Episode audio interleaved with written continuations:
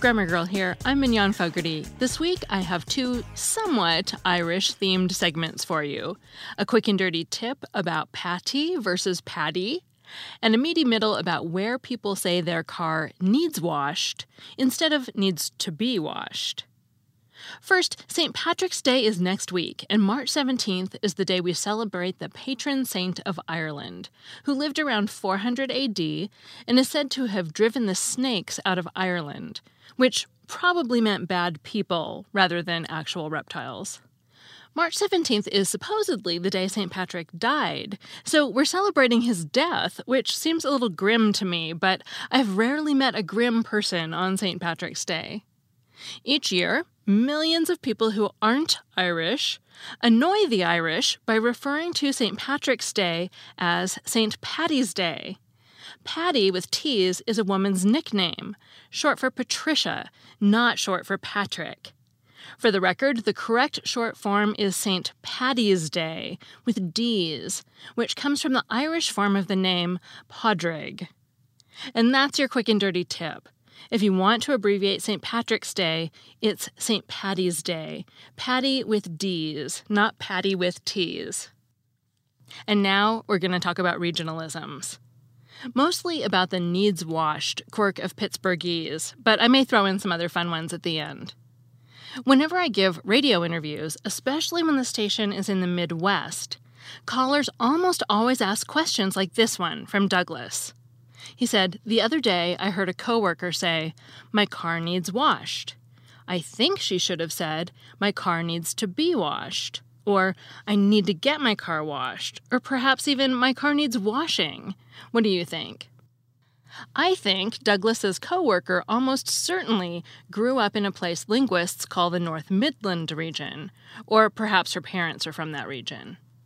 Pittsburgh is the epicenter of needs-washed kind of sentences, but they're also very common throughout Pennsylvania and roughly as far west as Iowa, as far north as southern Michigan, and as far south as northern West Virginia. I asked my Facebook and Google Plus followers if they'd ever heard it and got nearly six hundred responses. There's a map on this article at the quick and dirty tips dot com website, and you'll see that although needs washed is concentrated in the areas I just mentioned, it's certainly not limited to them.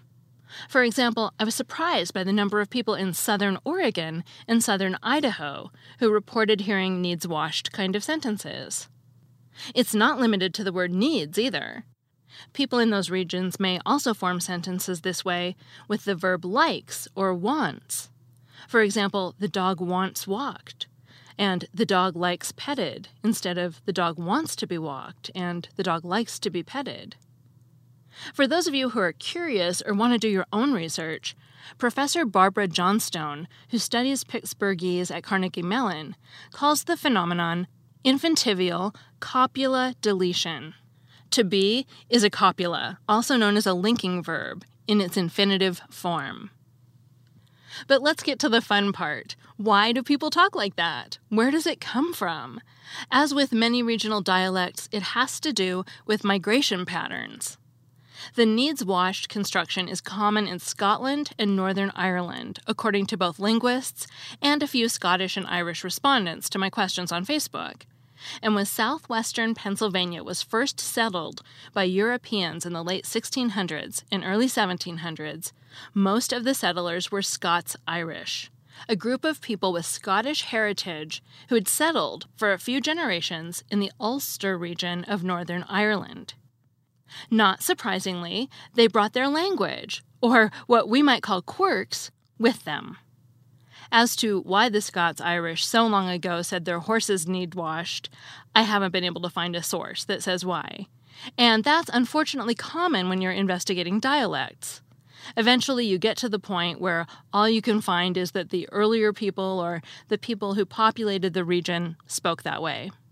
According to the Pittsburgh Speech and Society page at the University of Pittsburgh, other phrases that are considered Pittsburghese that came from the Scots-Irish immigrants are red up, to mean clean up, diamond, to mean town square, slippy, for slippery, and yins as a plural for you, like you guys or y'all. Also, using any more in positive sentences, like people outside the region would use nowadays, is a feature of the North Midland region that may have come from the Scots-Irish. For example, to people in Pennsylvania, Ohio, and surrounding states, something like, "Any more, there's a Starbucks on every corner," may sound completely normal. And my choice of the word normal in that last sentence raises a tricky question.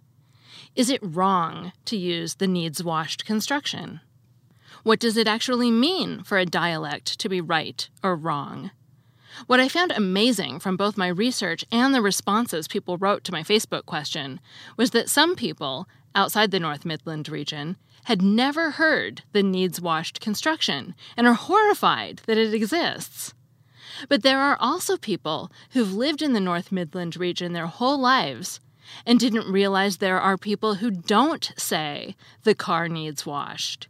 It's so common in their area, they have no idea it's considered wrong in other cities. I've heard of teachers using it. For example, in a two thousand seven Boston Globe article, Jan Freeman told a story about a family who moved to Pittsburgh and was shocked when their son's teacher sent home a note saying the kid's homework needs reviewed by parents. Two of my Facebook friends said they regularly hear needs-washed kind of sentences in business settings. And Cheryl from Williams County, Ohio, said she heard the clerk of the court ask, "Does this need signed by the judge?"